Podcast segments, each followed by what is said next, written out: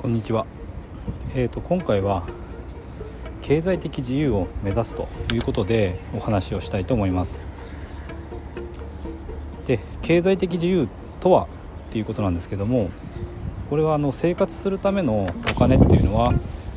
自分が労働しなくても得られる状態のことだと思います。でこの経済的自由っていうのは実は誰もが目指しているものだっていうふうにもあの言えると思うんですね。でそれなぜかというと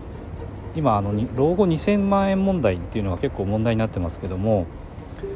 これは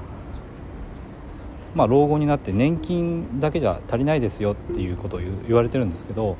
まあ、逆に言えば年金にプラスして2000万円あれば生活ができますよ最低限の生活は年金プラス2000万円があればできますよというふうに言ってると思います。でえっとここを、まあ、みんな目指してるわけですよね。ただあのこれって生活はできるんだけれどもその達成するのは65歳か70歳の頃になってしまうので、まあ、そこまでずっと会社に依存して生きるのか自立途中で自立するのかっていうのは、まあ、自分で選択することなのかなと思います。で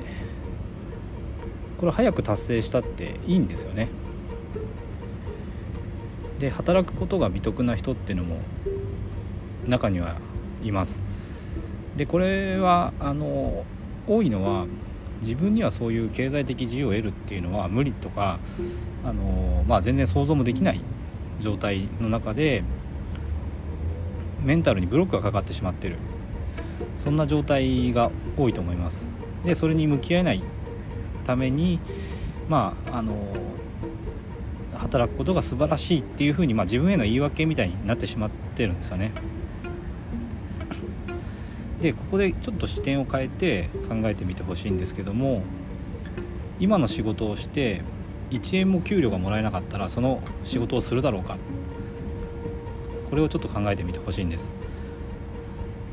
でやっぱり本当にやりたいってことっていうのは